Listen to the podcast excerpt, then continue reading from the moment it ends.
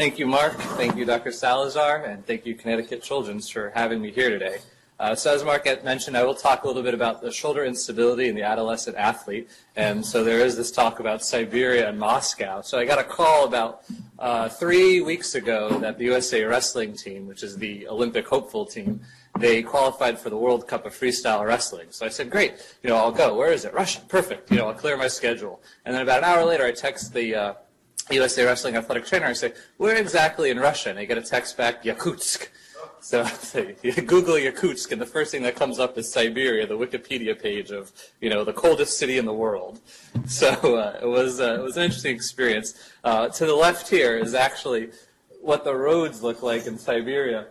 They clear them pretty well, um, but you can see these are blocks of ice, and they're almost like layers in a tree. You can see each ice melt and remelt. So those that's like how much ice there is throughout the year. But they actually get a summer. So you wouldn't think that Siberia, being the coldest city in the world, actually has a summer, but they have summers and they have lakes. And the town we were in had a university and malls and restaurants. So it wasn't quite the desolate tundra that I had anticipated.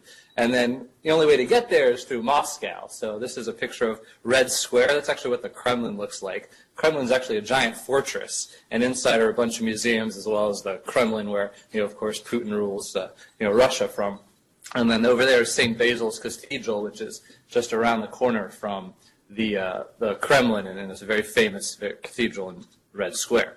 So, you know, when it comes to adolescent shoulder injury, oh, actually, I was going to say, I was going to call this my icebreaker slide, but I didn't know if that would get, go across as well, so I figured I'd just mention it in passing.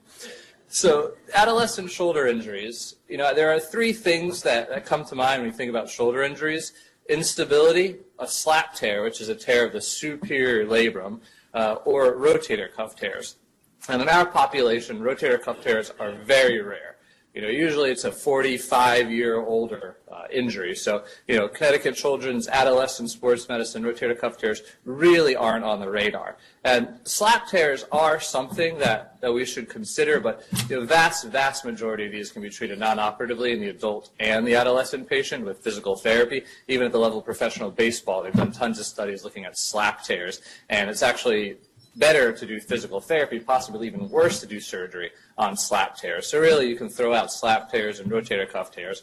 And when you're looking at a adolescent shoulder injury, instability should be pretty high on your radar. So there are several types of shoulder instability. I've kind of lumped them all together for the purpose of this talk. Uh, but the first one is the one that you think about when someone has a dislocation. So that's a traumatic or unidirectional instability. So they only have uh, instability in one direction. In this case, it's anterior usually. Um, there's also repetitive subluxation. So subluxation is where it doesn't actually dislocate. It kind of comes up to the edge and pinches the labrum and can cause some degeneration over time. That's usually more posterior. Then you have something that we actually see a lot here at Connecticut Children's. That's multidirectional instability, which we'll talk a bit about. And then I have a section here specifically on the overhead athlete because they're a very specific subpopulation of adolescent athletes. So for the traumatic unidirectional instability, you know, physical exam is, is key in this. Uh, unfortunately, when you first see them, their range of motion may be limited if it's acute. Uh, but the, the test that I feel is the most important is the apprehension and the relocation test. And this is something that you can do with a patient lying supine. You want to bring them over to the side of the table so you can bring their arm down. Now this picture here, shows someone applying an anterior directed force. You really don't need to do that. You really just kind of bring them down and start to actually rotate. And if they've had a recent dislocation or they've torn the anterior labrum, externally rotating the arm is going to make the humerus head want to come out anteriorly, and so they'll become very apprehensive when that happens. So that's a sign they may have some instability anteriorly. And then something that helps me decide if surgery is going to help them is I apply a posterior directed force. That's the relocation test. And so if I'm applying a posterior directed force and that makes most or all of their apprehension goes away, that tells me most of their instability is anterior, and we can hopefully do something about that. So if you have someone who's had a shoulder dislocation, they have anterior apprehension, you know, what do you do? So that's always the big question. Do we do surgery? Do we do physical therapy? Do we need to refer this? So one of the first things I want to know is what sport does the athlete play? Because whether they're playing a contact sport or a non-contact sport, that's very important in whether this will recur again. And has this happened before? Is this a first-time dislocation or is this a second, third, fourth, or fifth? Because whether it's a first-time traumatic dislocation versus a multi-traumatic dislocation, I think matters in your decision making. And then have they tried PT in the past? So have they tried an adequate route of conservative treatment, and have they failed this? So tons of studies beginning in the West Point area, actually, uh, 1986, and has been repeated multiple times, shows that risk factors for shoulder instability can be predictive of who's going to have the highest recurrence rate. So someone who's less than 25 years old, someone who plays a contact sport, and the contact sport like football is pretty easy to do, to do excuse me. I put wrestling in that category because they have a lot of shoulder dislocations. You know, volleyball, not so much. Basketball is a bit of a contact sport, but I personally don't put it in that same category as football, rugby, or wrestling. So you, know, you kind of make your own decision on what is a quote-unquote contact sport. When they've done most of these studies, it was with rugby players and football players. So that's a fairly obvious contact sport. But you definitely want to consider what do you think is a contact sport. And then, of course, male age seems to be a factor. So if you have two of these three factors, your risk of recurrence is pretty high. So the question then becomes, well, do we want to get an MRI? If it's a first-time dislocation, is the MRI going to help you? Now, it certainly can't hurt. It might make the patient feel better, you know, knowing that there is a labral tear, but you want to get the MRI with the decision in mind, not getting the MRI just for the sake of getting MRI. You want to get the MRI with a plan, well, what is that MRI going to tell you? So for me, if I'm thinking I'm going to do a surgery, that's usually when I'm getting an MRI. If we're just going to end up in physical therapy, you know, you really don't need the MRI. Often the parents will want the MRI because it will make them feel better, and you can have that discussion with them whether you know you actually need to get the MRI. But if you're going to end up in physical therapy anyways, you know, it's a lot of money and time to get an MRI performed. If you think that you know it can make the patient feel better, have more confidence in your interaction with them, you know, feel free to go ahead and get that. But you should definitely have the discussion. What are the risk factors? Because that more than the MRI is going to determine what your next steps are. So there's a lot of studies that have repeated these numbers, and if you have those risk factors that I just mentioned, less than 25 years old, contact sport, male, uh, gender, 85% will have a repeat dislocation if you don't do surgery. So that's a pretty high number. So if you're going to send someone to physical therapy, they, ha- they have a chance of getting better, 15%. Uh, so it's not life or death. You don't have to have the surgery, but if it's a high likelihood it's going to recur again, then you want to have that conversation with them. And with surgery, you actually flip those numbers. So it's an 85% success rate with surgery. So still 15% will redislocate afterwards. But if they have those risk factors, then that would be a person you would consider for a first-time traumatic dislocation surgery. If they don't fall under that category, then you certainly can send them to physical therapy. And with surgery, there's still PT involved too. And it's about, for me, a three to four month rehab. They're usually in a sling for about six weeks. We're doing some range of motion, but we're not doing too much because we don't want to stretch out what we just repaired. And then after those six weeks, we get rid of the sling, and then we can start focusing more on range of motion.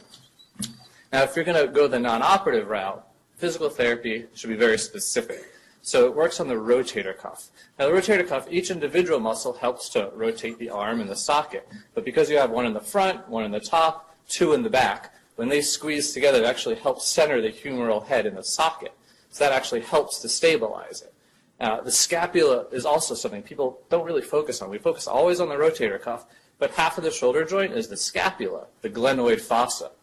So if you're not focusing on the scapula, and the scapula is moving around, and even if the ball is trying to center with the rotator cuff, if that socket isn't staying with the ball, and in essence, that ball is being unstable. So you have to work on scapula stabilization, which are these rowing exercises. So the physical therapists generally will use something called Y's. So they bring the arm up in Y's. That's for the upper trapezius. T's, that's the middle trapezius. And then lower trapezius, you're bringing things down.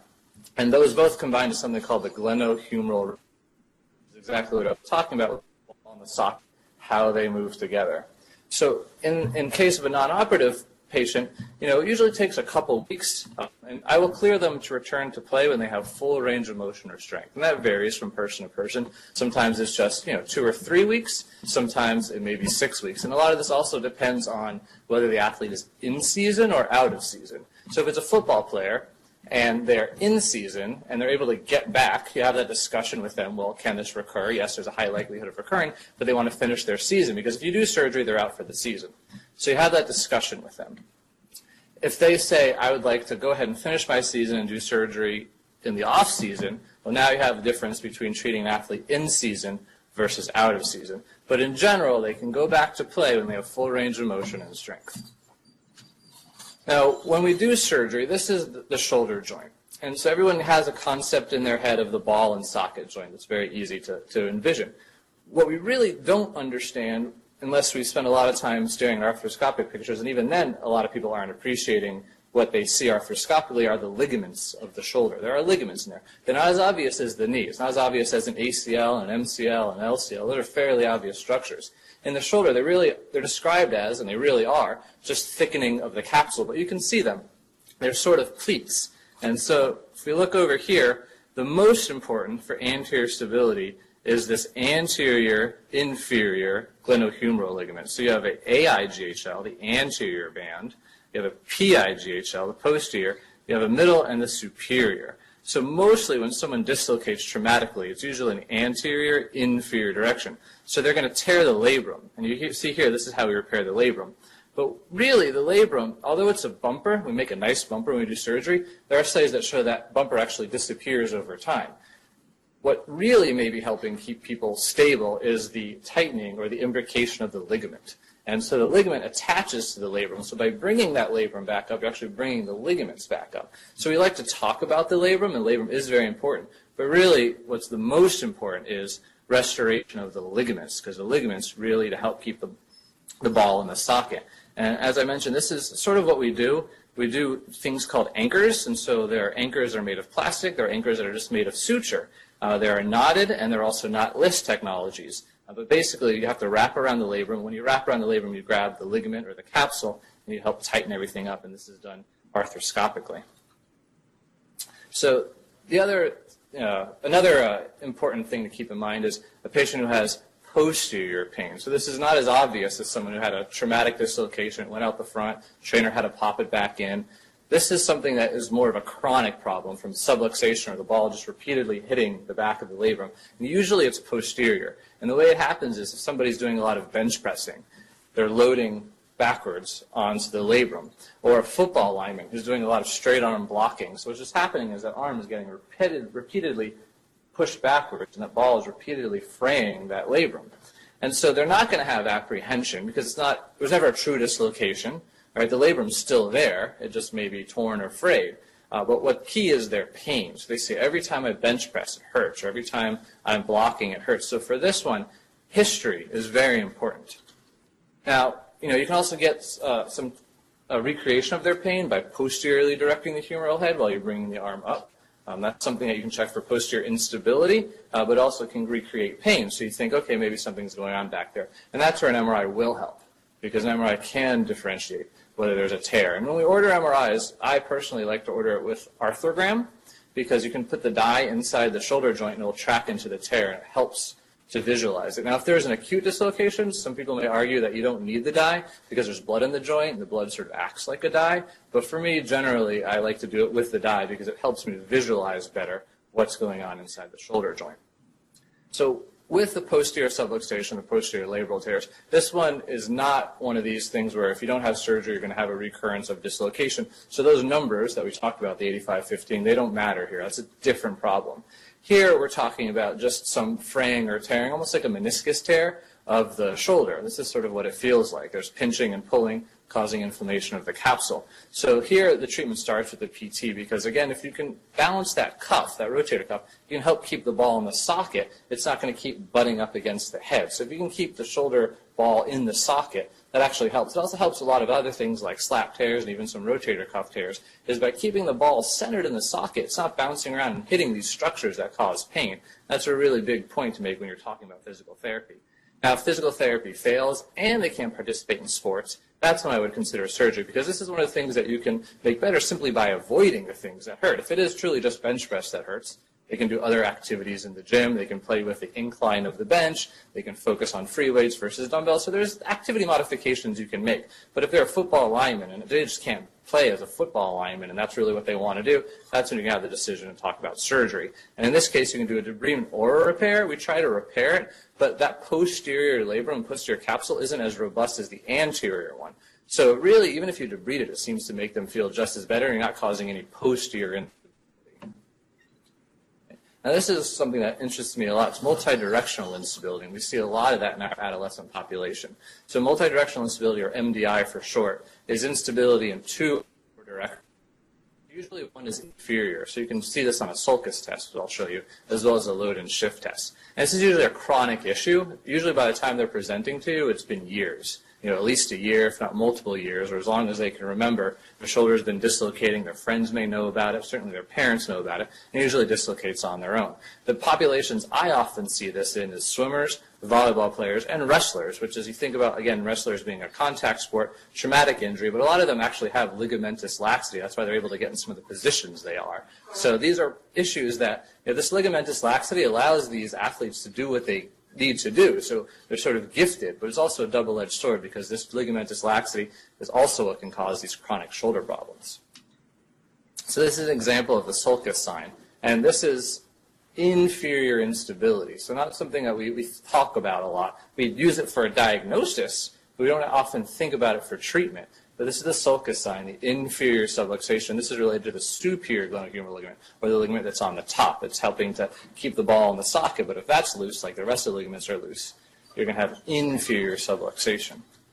And this is my favorite test to perform, and I always perform this in the OR with the patient asleep too, because this gives me a real sense of well, where is the shoulder unstable? Where do I need to stabilize it? So with the patient lying prone, or supine rather, in the exam room or lateral when I'm doing my surgeries with them asleep, you basically you want to grab the forearm or the elbow. And you, kind of make a little loose motion with the forearm and elbow. That kind of helps you to lever things. You want to push into the glenoid, and you want to move then the head up and down. And you can feel it go over the edge of the glenoid. You can feel it go over the edge of the glenoid anteriorly. You can feel it go over the edge of the glenoid posteriorly. And so this gives you an idea where are they most unstable. So for me as a surgeon, that's important for me to know what's their primary direction of instability because that's where I'm going to start when I try and fix the shoulder. Now, the Beighton score is something we use to determine ligamentous laxity in general. This is important for shoulders, this is important for knees, it's important for lots of issues because it helps identify this person as a generalized ligamentously lax individual. So basically the different thing, test that you use is the thumb to the forearm. You see I can't do it, but someone who's ligamentously lax can bring their thumb to the forearm. Extension of the little finger, hyperextension of the elbows, hyperextension of the knees backwards, and can they lean all the way down and touch the floor with their, their palms? And you get one point for each side, so the total is nine. Two for each of the thumbs, two for the pinkies, two for the elbows, two for the knees, one for the, the legs. A positive score is four. So as you get higher, you say, okay, I have more ligamentous lax, but a positive score is four. So really, if you just do the thumb to the forearm and hyperextension of the elbows, that already is now a ligamentously lax individual. So you could technically stop there and say it's positive, but if you wanted to get a true score, you'd have to do all of those. But I always do hyperextension of the elbows and thumb to the forearm to see, am I dealing with a ligamentously lax individual? And there is some research showing that you can actually help diagnose MDI on MRI. So if you look to the uh, A screen here, so that's your left, that's an abducted external rotation view of MRI, and that's dye inside the joint. So someone who has a lot of anterior laxity, the head actually starts to lever out, and so you're going to see more dye where that star is. That's something called the crescent sign. So you actually can see more dye. So if you have a bunch of MRIs, start looking and see how much dye you see on the axials. And if you see increased dye, that's a clue that that head is levering and there's some ligamentous laxity there. There's also, if you look at the sagittals here, and this is, sagittals aren't the easiest things to look at, but this is the ball. If you were to scroll in deeper, you'd see the socket. So up here is your acromion bone. So the supraspinatus is sitting right here. That's the top. The subscap is sitting here. That's the front. So what we call the rotator interval is between the supraspinatus and the subscapularis. So Often these patients will have a lax rotator interval. And you can diagnose this on MRI because when they inject the dye, the dye is going to track out of this interval and start to come over the top of the subscap. So that's a lax rotator interval. And if you have a lax rotator interval, some surgeons now are doing a rotator interval closure because we talked about a sulcus sign earlier. You're diagnosing this with a inferiorly directed force, but when we do our surgeries, we're only dealing with anterior or posterior, we're not truly addressing that inferior laxity. And so that's where the rotator interval closure comes in, is basically you're plicating this superior glenohumeral ligament to the middle glenohumeral ligament. So that's something else we can do to help stabilize the shoulder. Again, this is also done arthroscopically. So treatment for MDI should always start with physical therapy. So traditionally in adults, three months is the traditional teaching. So definitely do three or even six months. Uh, with our adolescent population, they're a bit more of a high demand population. They really want to get back to their sports. So I will definitely start with six weeks and see if any improvement. If we're not starting to see six weeks, that's sort of a magic number when you're talking to physical therapists. How long is it going to take for you to start to see some improvement? Six weeks seems to be a good number. So if you see some improvement, then I always tell people, you know, improvement is improvement even if it's slow. So if you're starting to get some improvement, that's great. We can stick with physical therapy. If they're not seeing any improvement in six weeks, that's when you might want to have the discussion about having arthroscopic surgery. Now, of course, if they're not getting better, you want to check are they actually doing their PT. So what exercises are you doing and where are you going? And those are the two questions I, I like to ask to really get a sense of are they doing it? Because we are dealing with a lot of adolescents and, you know, sometimes they're not the you know, PT is not the highest on their priority list, so you really want to question, are you doing your home exercises and where are you going? And if they're not doing the exercise that you think they should be doing and they are going somewhere else, often we'll just have them come back here to Connecticut Children's or Elite Sports Medicine because we know we have good therapists. But obviously having a convenient place is difficult to, to make sure the patient's going. But if you think, you know, they're not getting the adequate treatment, then maybe you should refer them to, you know, Elite Sports Medicine or Connecticut Children's because we know we have good therapists that are going to do the right job for the patient. Now, surgically, what we do is similar to the labral tear. It's to do this capsular plication. We call it a pan-capsular plication because we're doing both the front and the back. And it's restoration of what I like to call and other people call the hammock. And that hammock is basically that anterior inferior glenohumeral ligament and that posterior inferior glenohumeral ligament. So it sort of forms a hammock here. And so, you know, you get an idea, here's posterior, here's anterior. So you want to take that hammock, and you want to bring it up and tighten it. So you kind of restore the hammock as opposed to that unidirectional instability. You're just restoring the anterior if they are unstable anterior. This is restoration of the hammock because it's multidirectional. And this also will help that inferior instability that we discussed about. So I just wanted to pause here and talk a little bit more about Siberia, give us a break about all this AIGHL, PIGHL. So when you go to Siberia, it's you know the world's coldest city is Yakutsk, and, and in Siberia they find woolly mammoths like all the time, which is crazy. 60 tons of mammoth tusks are found every year. They also have 90% of Russia's diamonds, but nobody seems to care about that. They all care about the woolly mammoths. And to actually find preserved mammoths, so the, only, the world's only mammoth museum is in Siberia. So here's, you know, a skeleton woolly mammoth. They have fur, like actual woolly mammoth fur. They have woolly mammoth skin, woolly mammoth foot. They have woolly mammoth spine with, you know, bone marrow elements. Uh, and these are the teeth. Woolly mammoth have baby teeth and adolescent teeth, and so these are the teeth as they grow. Uh, in 2013, they found one that even had blood, uh, which is crazy. Then they, they tested it, and there were red blood cells and, and you know, mammoth DNA. So the the Chinese scientist that wants to clone everything in the world, he cloned the dogs, and you know, he's you know questionable in his ethics, but he got a contract where he has rights to use that mammoth blood to eventually try and clone a mammoth. So he's pretty confident, or at least they are, that they can make a furry elephant right now. Uh, but eventually they may actually try and clone a real woolly mammoth, which is kind of crazy. So after a little interlude there, we'll talk about something that I really am interested in. That's the overhead athlete. And when we talk about overhead athletes, I really like to talk about pitchers. You have javelin throwers, you have volleyball players, you have tennis players, but pitchers are a really unique breed. And they actually adapt their bodies to do what they do. So to be a good pitcher at a high level, this is a professional pitcher for the Indians organization, you can see how far back they can bring their arm, which is pretty crazy. Uh, but basically, the farther back you bring your arm, it's like a catapult, right? The farther you bring it back, the more momentum you're imparting to that ball, the harder or faster you can throw it. So the best pitchers are these ones that can generate arm speed, but they generate it with a large total arc of motion. So this arc of motion is actually very important when you're considering a pitcher and whether they'll go on to higher levels of play, but also are they at injury risk. So when you throw, the angular velocity of internal rotation, so that's when you're bringing the ball forward, it actually peaks at about over 6,000 degrees per second. So you think about 360 degrees is a circle. So that's a lot of circles in one second.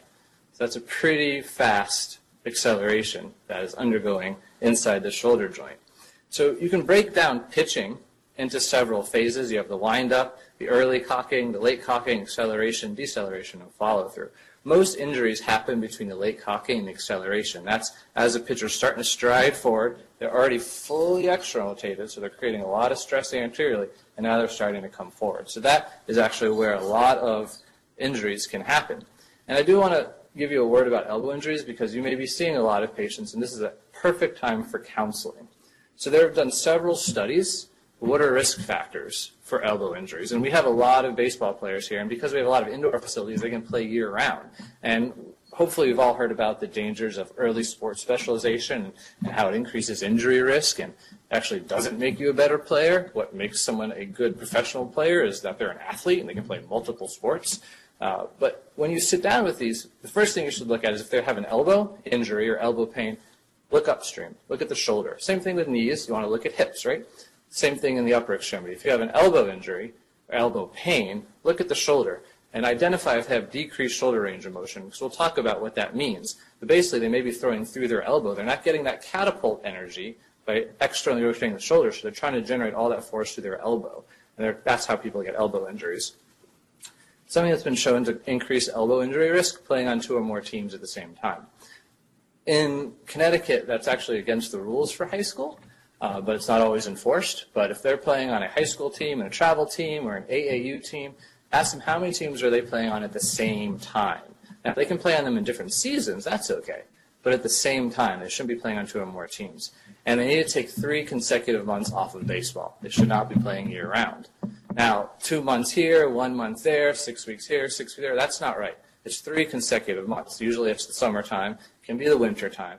Now, they can play another sport. You're not actually going to sit down and be a couch potato, but just cross train, play another sport, play basketball, you know, play soccer, do something. Just don't play baseball for 12 months out of the year.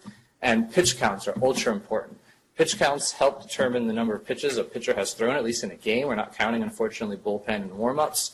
But following pitch counts is important because based on your age, how many innings you've thrown, there's a certain amount of time of rest and maximum number of pitches. And you can find that at usabaseball.org, so you can always refer your patient to that, or something called pitchsmart.org. It has a great website, professional managers and players talking about the importance of pitch counts and injury pre uh, prevention. So pitchsmart.org is something I would encourage anybody to send their patients to if they're a baseball player. This is a discussion you should have, especially if they're a pitcher. So now we're going to go back to the shoulder. So that late cocking phase I was talking about, where we start to see a lot of injuries, this is a 90, 90 position, actually more than 90, as, as you saw. Uh, but basically what happens is as they're rotating the shoulder back, the humeral head is going to start pinching up and back. And you're pinching the post superior posterior labrum and the superior posterior rotator cuff. So that's something called internal impingement. Now this is different than what we talk about in adults with external impingement, where when they bring their arm up, the acromion is pinching down. That's something they can also get better physical therapy by strengthening the scapular muscles and pulling the acromion back to give you more room for the rotator cuff. That's external impingement. This is internal impingement because internal. It's the ball pushing up against things. And so when you have that, you pinch the labrum, you pinch the rotator cuff. You can also pinch the biceps anchor. So part of the biceps attaches to the top of the labrum. So you get something called a peel back lesion where basically that tendon of the biceps is peeling back over the humeral head. And that can cause some injury or some changes to the superior labrum. So once you generate all that force, you release the ball, you have to throw it, you have to stop now. It's a lot of momentum to stop in a short period of time. And it's interesting, if you look at professional pitchers, you know, we talk about rotator cuff and shoulders and things like that. They did a lot of studies in the early 80s with EKGs and professional pitchers, and they actually use their rotator cuffs very little when they're throwing the ball, at least in the acceleration phase. They're generating all this force with their big muscle groups. So their pectoralis, their latissimus, their trapezius, their deltoids, they're also using their whole body to throw too. And we have actually a motion analysis lab over at Elite Sports Medicine where we look at pitchers and we look at their whole body, something called the kinetic chain, because you start with the ground, you start with your feet, your legs, your torso, your hips. You're generating all this momentum. Out here is the end of the chain. This is not where you should be generating power. This is where the power is being released. So good pitchers are not even using their rotator cuff. They're using the strong, big, strong muscle groups. Now, when they're decelerating, that's when you do start to, to rely more on the rotator cuff because what's happening is as you're letting go, the ball is starting to kind of come out of the socket a little bit, and so that's where the rotator cuff is important to try and pull it. And so sometimes you can get some partial injury to the rotator cuff as the ball is stretching or shearing the rotator cuff. Now, follow through is also where not only the rotator cuff can see some stress, but also the posterior capsule. So we talked about earlier tightening the posterior capsule where someone has instability. Well, in this case, a pitcher who's repetitively throwing is actually causing micro trauma or stress to the back of their capsule. So they'll actually get a thickened capsule in the back there. And you can get fibroblastic healing, you know, loss of tissue compliance, and this can cause something called GERD, which is sports GERD, not you know primary care medicine GERD, glenohumeral internal rotation deficit, uh, which you know there's a different term now, total arc of motion deficit, which I'll, I'll talk about in a minute. But these are actually normal findings. So you're going to see this in pitchers. So this is you know, a pitcher's shoulder is not a normal shoulder. They've done MRIs on professional pitchers. They all have cuff pad, you know, cuff pathology, labral pathology. Follow them out for years, no pain. So pitcher's shoulder is not a normal shoulder. These are biological adaptations that have changed over time. One of the things that you can actually measure is the humeral head and how that changes with time. So when we're born, when we're in utero, the humerus head is retroverted or pointed back about 78 degrees. Over time, it starts to rotate forward. And so it goes from 78 to 65 and then up to 38. And then the most rapid changes happen around 8 years old, but actually continues to change until about age 16. So you start with the humeral head pointing back. Over time, it starts to rotate forward. So a normal adult shoulder, you can measure the retroversion. You do this with ultrasound or x-rays. Um, you know, they're pretty close, maybe four degrees more on the dominant side, but you know, more or less within a few degrees of each other. So they should be relatively close to each other if they haven't had any biological adaptation. Now, we'll talk about how pitchers get this increased humeral retroversion, but it is something that can actually help because it prepositions the arm in extra rotation. So therefore, you're already bringing the arm farther back. You're already getting that torque generated early. And so this actually has been shown to decrease injury and enhance performance. So we talk about you know, being able to bring the arm back, and part of that soft tissue. But a lot of this may be biological adaptation of that humeral head change over time. So the Columbia group, uh, a couple years ago now, they looked at youth baseball players and divided them into three groups, 8 to 12, 13 to 14, and 15 to 28. And they just simply measured at a local Little League bilateral, external, and internal rotation at 0, 90 degrees. And so they found that first thing they saw was they had less internal rotation. So on their pitching side, they, they brought the arm in less. So there is a change on internal rotation. But they saw that actually matched a, a uh, comparison with a external rotation increase. So what they saw was is a total arc of motion is the same.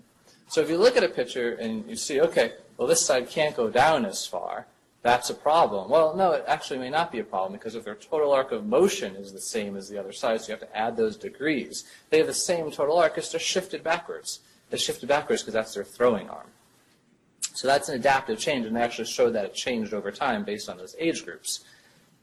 Another study looked at collegiate players, and they looked at the retroversion. They used x-rays. Now we can use ultrasound for this, but they used x-rays at the time to look at that humeral retroversion. And they found over 10 degrees difference between the throwing side and the non-throwing side. So we know that there's an arc of motion shift. We now know that the retroversion is increased, so there's a relation between the retroversion and that total arc of motion. And so the Japanese followed the study using Japanese Little League players, and they found that there was a retroversion change in time, but the retroversion actually decreased change in time. So whenever we think about adaptations, we think about oh, you're causing something to increase. So you say, okay, maybe we're just increasing the humeral retroversion on, on the other side. But if you remember earlier, you know, a few slides ago, we talked about it starts back and it comes forward. So really what's happening is you're slowing down the anteversion of that throwing side. So the other side is doing its normal biological change, starting backwards and moving forward. But by repetitively pitching, you're actually slowing down how much that humeral head changes over time. And that, again, that can help. So this is just a, a, picture of what a rotated shoulder looks like. You can see how far back the patient can bring their arm, and yet they don't bring it that far forward. And, you know, there was a study with uh, one of my mentors, Mark Schickendantz at Cleveland Clinic, where they looked at all the top-ranked professional pitchers from the Cleveland Indians organizations. They used CD, 3D CT reconstructions, they followed players over the years. And those who had more of a difference between their two shoulders actually were at less injury risk. Those whose shoulders were similar actually had a greater injury risk. So this is something you can actually identify. And you know, if you're a professional baseball organization, maybe it means how long this player is going to last. But at our at our level, at the adolescence, you can sort of identify does someone have the body type to even proceed to college or professional. And that's a hard conversation to have with somebody if they're having continued arm pain. Maybe pitching isn't for them. Now they can bat, they can play infield, they can play outfield, but pitching, they may not be the right body habitus for a pitcher. And that's something you really should have a conversation because it's hard to tell someone that you're never going to be a professional pitcher, almost likely not a professional pitcher. I mean, you can obviously phrase it in, a, a, less uh, you know, obstructive way, but you know, body type is, is everything. And you get to higher levels, you get to college and beyond, and you look at the, the body types of professional athletes, and they fit a certain body type more or less. And so, you know, you get some of these old guys who've been around a long time, especially Cleveland Clinic, and someone walks in, they can tell you right away if that person has you know, the athletic potential to, to move on in the world. So that's certainly something I have a discussion because if you're just going to increase your injury risk and it's not really worth it in the long run, you know, we, we should definitely talk about that with the parents and the patient.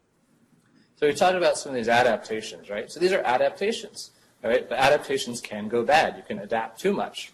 And so there are three groups we'll talk about briefly when it comes to the thrower shoulder. Uh, you know, we talked about internal impingement, and there's internal impingement with acquired secondary instability. So you're getting this impingement, and you actually can stretch out or loosen the anterior structures of the shoulder. So not only are you having the internal impingement, they're getting subluxation or instability of the shoulder. And then group three is that anterior we talked about, or the MDI. So they sort of fall in that same category. So again, internal impingement is when we have that pinching, and that pinching is not always pathologic. As I mentioned, you can see that on MRI. It doesn't mean it's a problem. It's often an adaptation, but it can lead to a problem. And again, it's when you have that, that late cocking, uh, early acceleration phase. So this patient, because the pinching is superior posterior, that pitcher will complain about posterior shoulder pain. And it's when they move into the slot. So if you say them to a pitcher like, you know, show me your slot, usually you know what you're talking about. They're going to go right into this position right here. And so as they're doing that, that head is pinching the cuff and the labrum posterior superiorly, so they'll complain of posterior pain. So that should clue you in. I'm bringing my arm back here, it's hurting back there, and you can actually recreate it. Some mistakes a lot of people make those, they just bring the arm here. Nobody pitches from here. They pitch like this. So a lot of these athletes, you have to sort of bring them into the extreme range of motion to recreate some of their pain because that's how they're playing. They're playing at the extreme ends of range of motion. So in this case, for a pitcher, just bringing them here is probably not going to recreate their pain. You're going to say it's a negative test, but you might be wrong. Bring the arm farther back into an actual throwing position, and then you might recreate their pain. And then you'll get a clue that this is an internal impingement problem. If you look at MRI, you can see that they'll have changes. This is a thickened capsule here. Normally the capsule is probably just as thick as this black line right here. So you can see how thick this capsule is. So that this is, you know, pathologic at this point. They might have some cysts in the back of the head because that's where bunching up against the glenoid and the labrum. And they might have some rotator cuff injury as well. Not necessarily rotator cuff injury that you're going to fix, but this is where the injury happens. It's all this posterior, superior stuff. So if that you know, ligament is tight, as I mentioned, you can get GIRD. The newer term is loss of total arc of motion. The reason we've changed that is because they do have an internal rotation deficit, but as I mentioned, they have a compensatory external rotation. So if you're saying they have loss of internal rotation only, you're kind of missing the overall picture. So a newer term now is a loss of total arc of motion. And so traditionally the definition is greater than 25 degrees difference. Fortunately, that's very rare. Um, but you can see 5 to 10 degrees difference very easily. And that has been shown, as little as 5 to 10 degrees difference, to increase your injury risk. So if you have a patient who has 5 to 10 degrees of total arc of motion loss, that's going to change the way they pitch. So they're going to bring their arm farther back, they're going to drop their elbow, they might even start turning their trunk early because they're trying to generate all this extra momentum. They're trying to find it somewhere else. And so that can lead to you know, breakdowns in their pitching style. So this is when you can you can identify these players. So they're coming to you for preseason physical. It's a perfect time to check their rotational deficit on one side versus the other. And again, check it bilaterally, total arc of motion bilaterally, and then test their internal versus external strength. A lot of times they're going to be a little weak in external rotation. There are some studies that show you only have to have about 65% external versus internal strength to reduce your injury risk, but they usually are a little weak in external rotation. And because this is all about that posterior capsule being tight, there's something called a sleeper stretch, which 90%, which is a pretty high number, 90% of throwers are going to respond to the sleeper stretch. And the sleeper stretch is basically lie down. You're going to rest their elbow on the table, like you know you're lying on your side, and then you're just going to simply push down like this, and that's going to help stretch the PIGHL. And that 90% of the time is going to help increase that rotational deficit and therefore you know, further down the kinetic chain. So the second group is they have this problem, but they also get anterior pain. So the first patient was talking about posterior pain, so that's that posterior superior impingement. Next one, they're going to complain about deep anterior pain during that same phase when they're bringing the arm back here.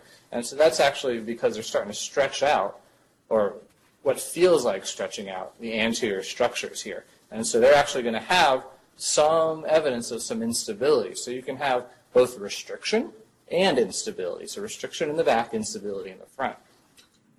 And the way some of this happens is it's, you know, a bit of a, a, geometry problem, but the humeral head is not a sphere in the center. It actually moves forward, so it's called the, a cam. And so basically, because the humeral head faces forward, it takes up space in the front. And so when you have a tight PIGHL, it pulls that head back and up. And so now you have all this space in the front that used to be occupied by the head. That space is now gone. So that ligament is now loose. And so that's where they get this instability anteriorly, even though it's a tightness problem in the back. And then the third group is that primary instability group that we talked about. In this case, it's often multidirectional. It's very rare for a pitcher to dislocate, but they may have MDI. Um, and this is a what I call a rotator cuff dependent shoulder because what the cuff is doing is doing the job of the ligaments. They have loose ligaments. So as I mentioned many times already, the cuff helps to stabilize the shoulder. So what happens is they start the game slow. They actually improve during the middle of the innings, and this is because the rotator cuff actually warms up. They start to actually feel better. And then as the game goes on, they start to hurt again. And that's because that rotator cuff is now fatigued. It's been doing the job that it's supposed to do, but it's also doing the job of the ligaments, and that's why the cuff starts to fatigue, and that's why they get worse again as the game goes on. And you're not going to see much on MRI because it's a ligamentous problem. Right? You, you know, so as I mentioned, sometimes you can see some evidence of MDI, but really this is a, a physical exam finding. You're going to diagnose them as MDI.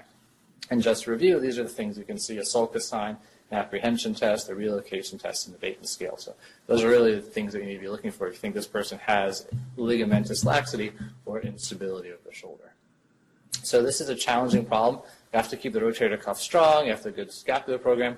You want to monitor their throwing volume because, again, these pitch counts are, are very important, especially in the youth level. And used, we used to do an open shift. Some people still do that.